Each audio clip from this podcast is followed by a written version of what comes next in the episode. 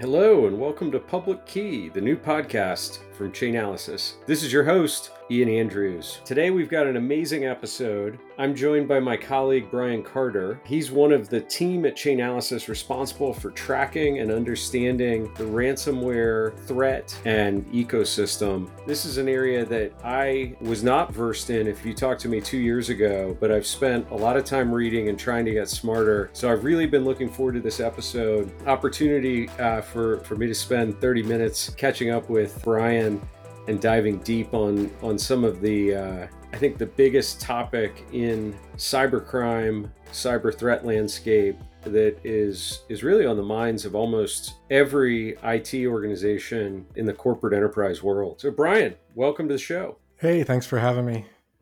Now, I think if we if we surveyed a you know an assortment of crypto compliance professionals, uh, or even just generally chief information security officers, most people are probably familiar with the term ransomware. But perhaps we could start with sort of a summary or an overview of just how big a problem is this, and is it is it isolated to crypto companies, or should everybody be paying attention to what's happening in ransomware?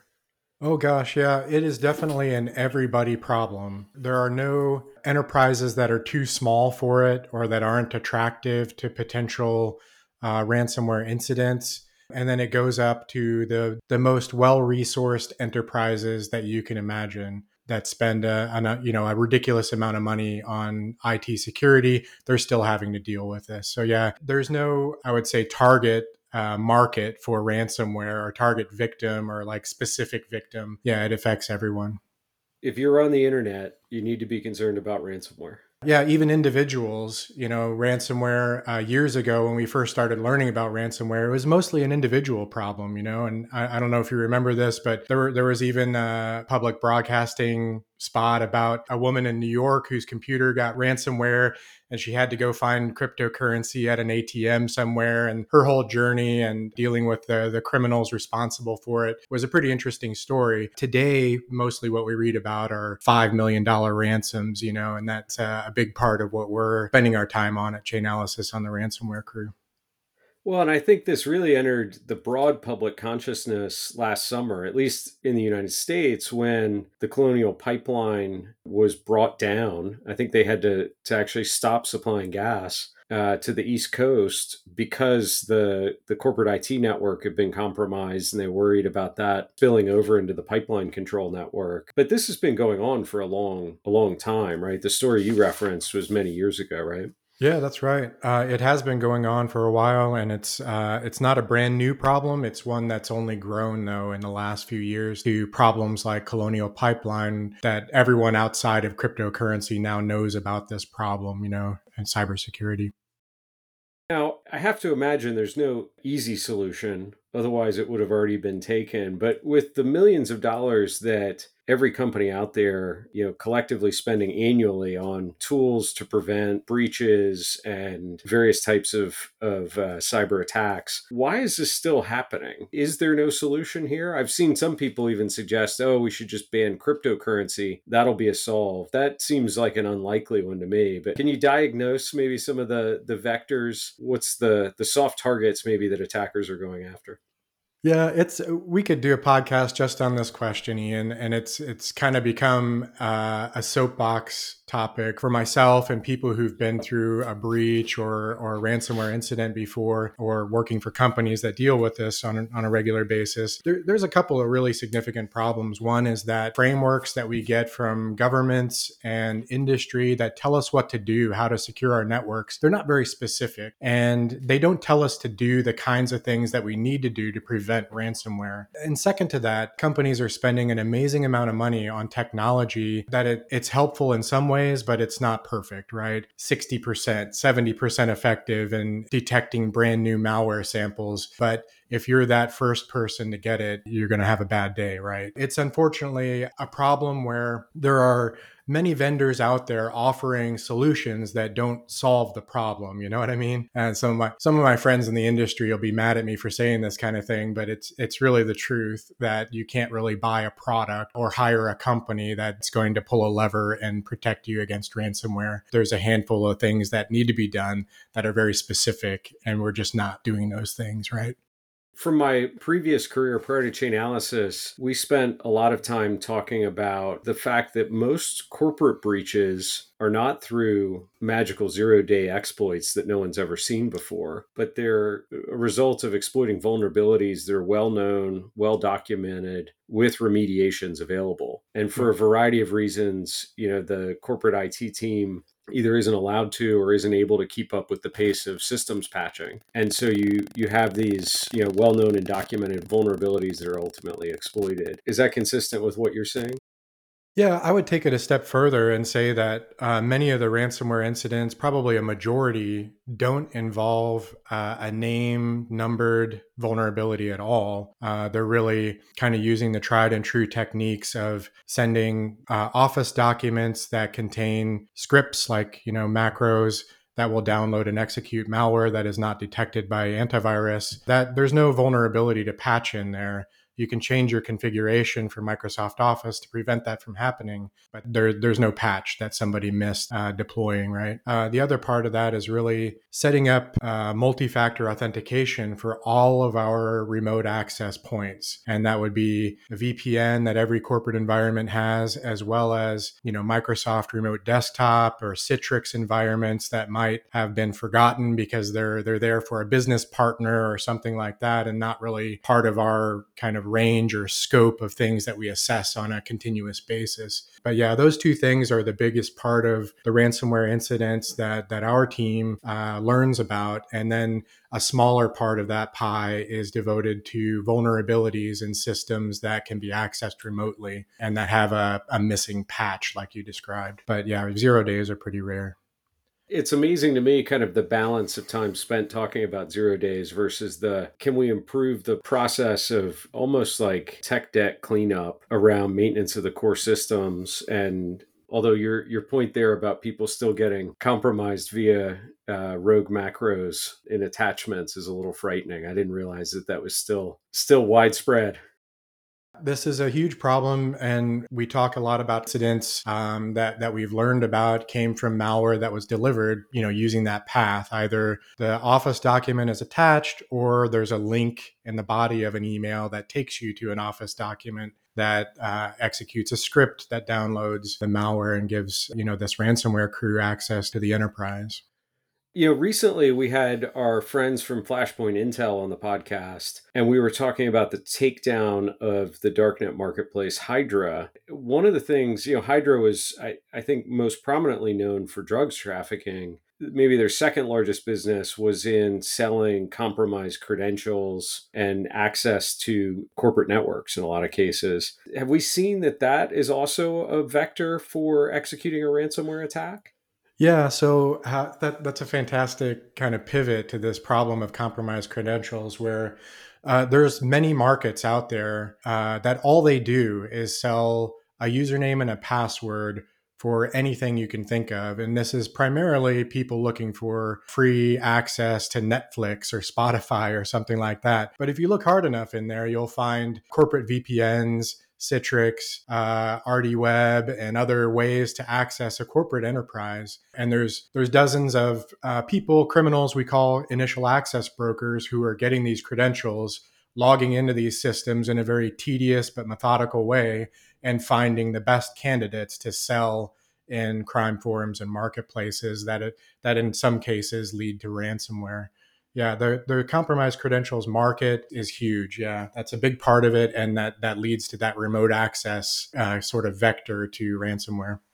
That's kind of incredible. I'm I'm familiar with the the website. Uh, Have I Been Pwned? The Krebs, I think Krebs Security operates. It's Troy Hunt. Oh, that's right. It's Troy. It sounds like we almost need a corporate centric version of that to be be tracking for corporate credentials. I don't know how much that's that's falling in Troy's work. That is a thing. And you can actually, as a corporate entity with a handful of domains, you can go and search all those domains eh, using uh, Troy service. You can, and you can also pay for commercial services that will alert you whenever your company's domains show up in collections of compromised credentials. And Troy Service is really awesome, especially for an individual, but he doesn't collect logs from malware that that rips off your saved passwords in your web browser and these other kinds of things that other companies will index and, and make available to you when we talk about scale in this ransomware problem, I know you know Chainalysis goes to great lengths to try and track some of this, and obviously all these statistics. It's a little bit of a moving target. Not everybody has strong incentives to report when they've been ransomware. We try and take the approach of looking at payment activity on the blockchain and and going back upstream, even when potentially a victim hasn't reported, we we can do some analysis. So I think the number that uh, we've identified so far was about just short of seven hundred million dollars worth of payments made by victims uh, across all of 2021. That is a dramatic increase, orders of magnitude larger. Any sense of what's driving this? Is this just such a profitable and easy opportunity for for criminals to make money that they're piling into this, or is there something else going on here? I think you hit it. There, it's just an attractive sort of criminal enterprise to be a part of today. Uh, it's hard to ignore it. I've been a, a, threat analyst for a long time, and it wasn't always like this. You know, there weren't always these huge million dollar opportunities for criminals who had uh, cybersecurity skills or IT skills or or something to transition to uh, a criminal role. Today, everybody wants to be in ransomware, especially if you live in a country that doesn't respect international requests for assistance in law enforcement. And so, yeah, I mean, there's just this sort of promise of these million dollar payouts, I think, is what's most attractive and is what's driving a lot of criminals to this enterprise, right? But I'll tell you too, from a lot of our research and experience, and also thanks to some of these amazing leaks that that have happened in the ransomware space recently that we know that there's this huge sort of bottom tier of kind of entry level or middle experience criminals who aren't really making very much money at this. They're making $1,000 a month or 2000 if they're lucky, uh, sometimes not getting paid by their criminal bosses. And then there's very, very few people at the top, you know, Evil Corp and some others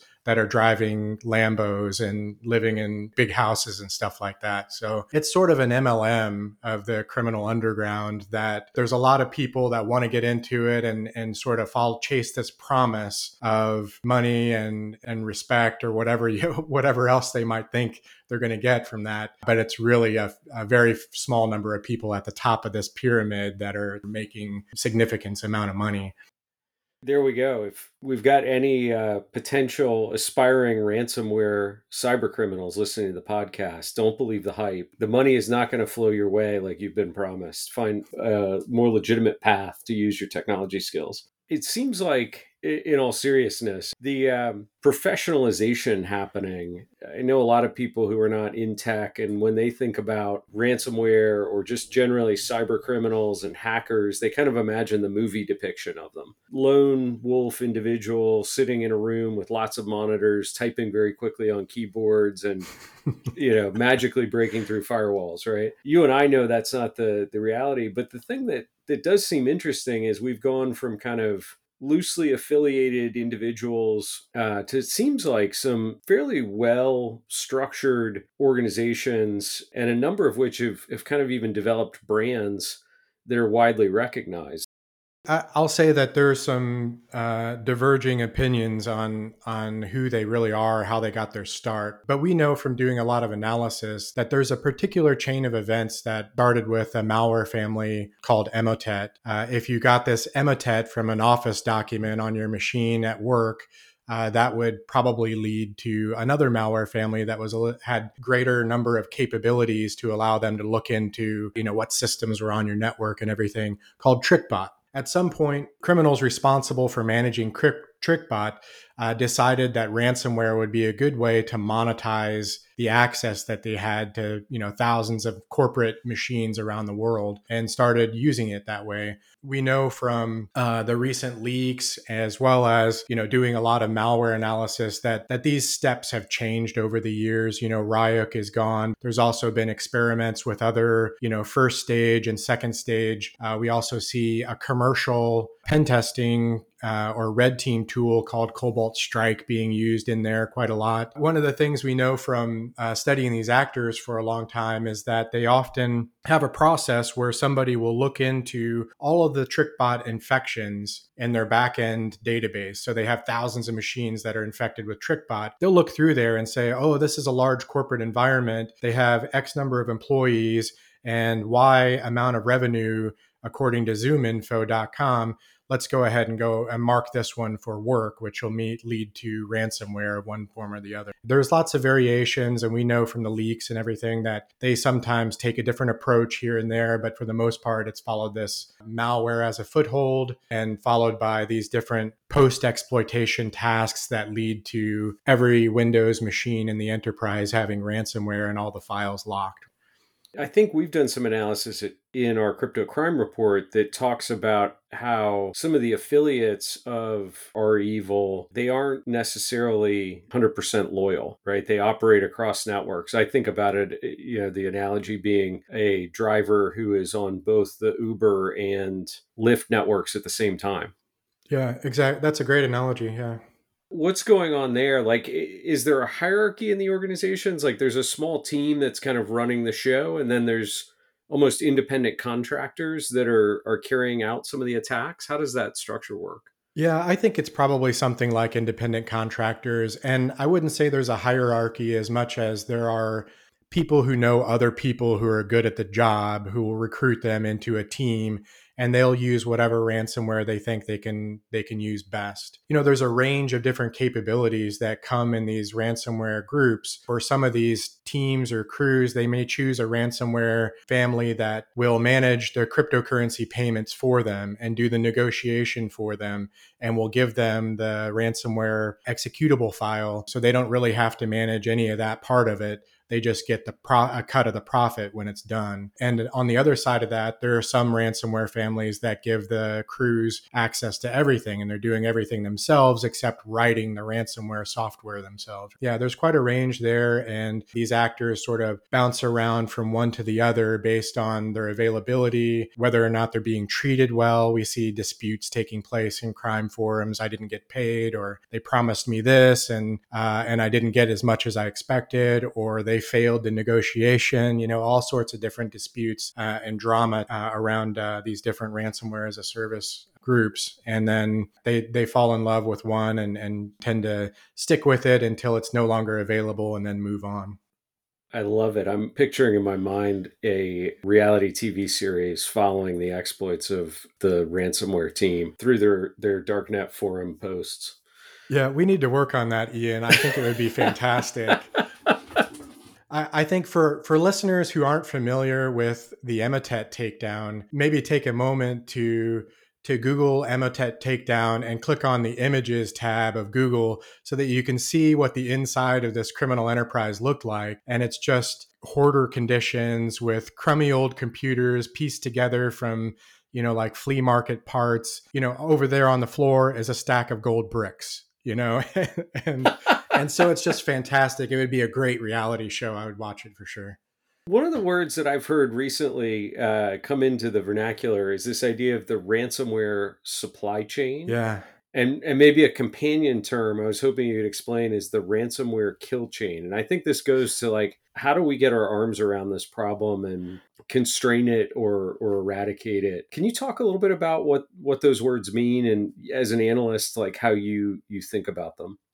I'll, I'll start with the supply chain. There's a lot of different capabilities and crimes that lead up to some enterprise having their files locked. Uh, we talked about compromised credentials. There's also this sort of foothold malware that I mentioned. That's a service that you can buy.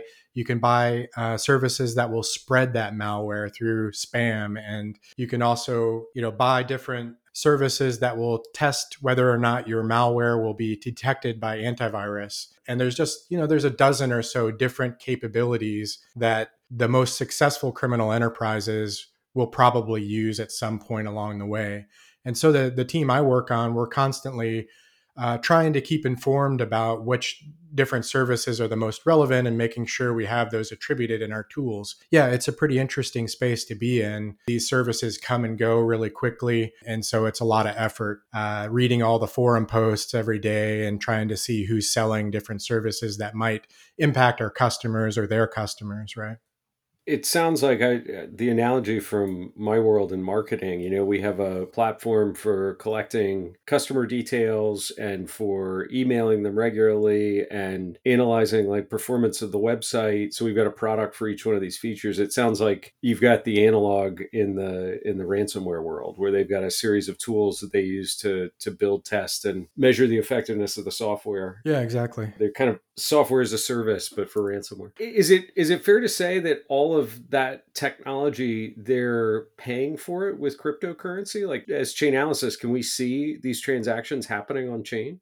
Yeah, that's the important part, and it's job security for me. You know, so these services come and go, as I mentioned, and so it's it's a constant effort to stay on top of the cryptocurrency or the financial footprint of all of these different uh, services. Some of them are pretty small. Some of them have you know collected millions of dollars, and and yeah, that's what we're trying to do. It's mainly Bitcoin specifically and and we don't see a lot of use of altcoins necessarily though there are services that that will accept xmr or to a lesser extent uh, litecoin and other altcoins like that.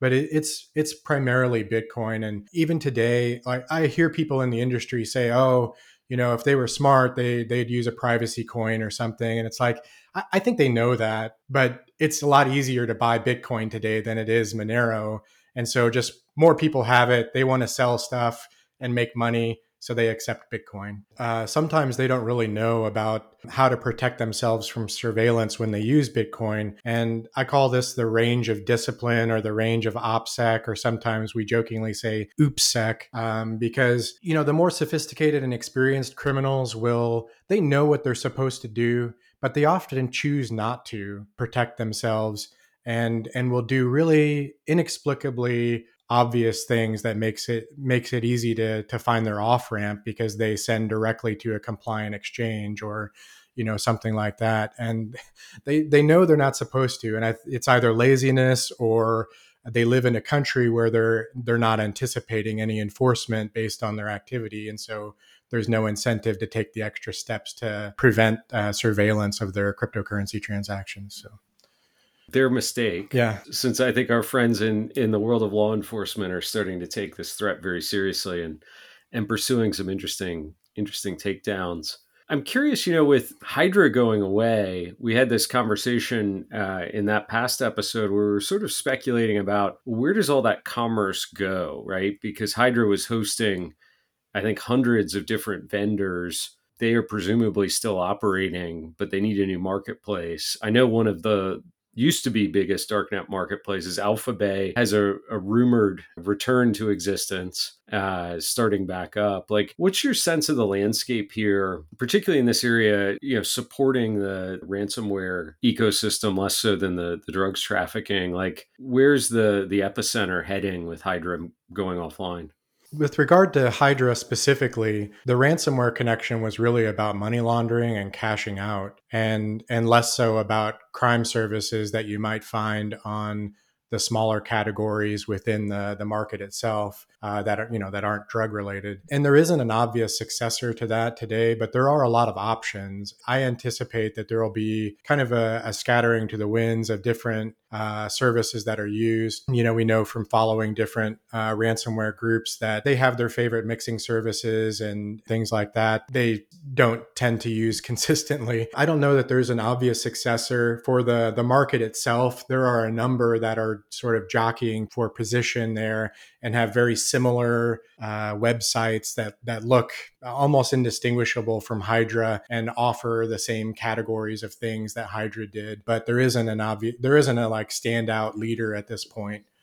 I'm trying to predict the future, so I'm going to keep asking that question. I want to know. I want to know who the next biggest darknet marketplace is going to be. So we'll we'll know who it is eventually, but there just hasn't been enough time for us to measure the transactions and stuff. I think to to know that this one is definitely going to be it. The other side of that is that there are dozens of these markets, and they come and go every day, and they suck at managing their IT infrastructure, or they just piss off their users and they just don't stick.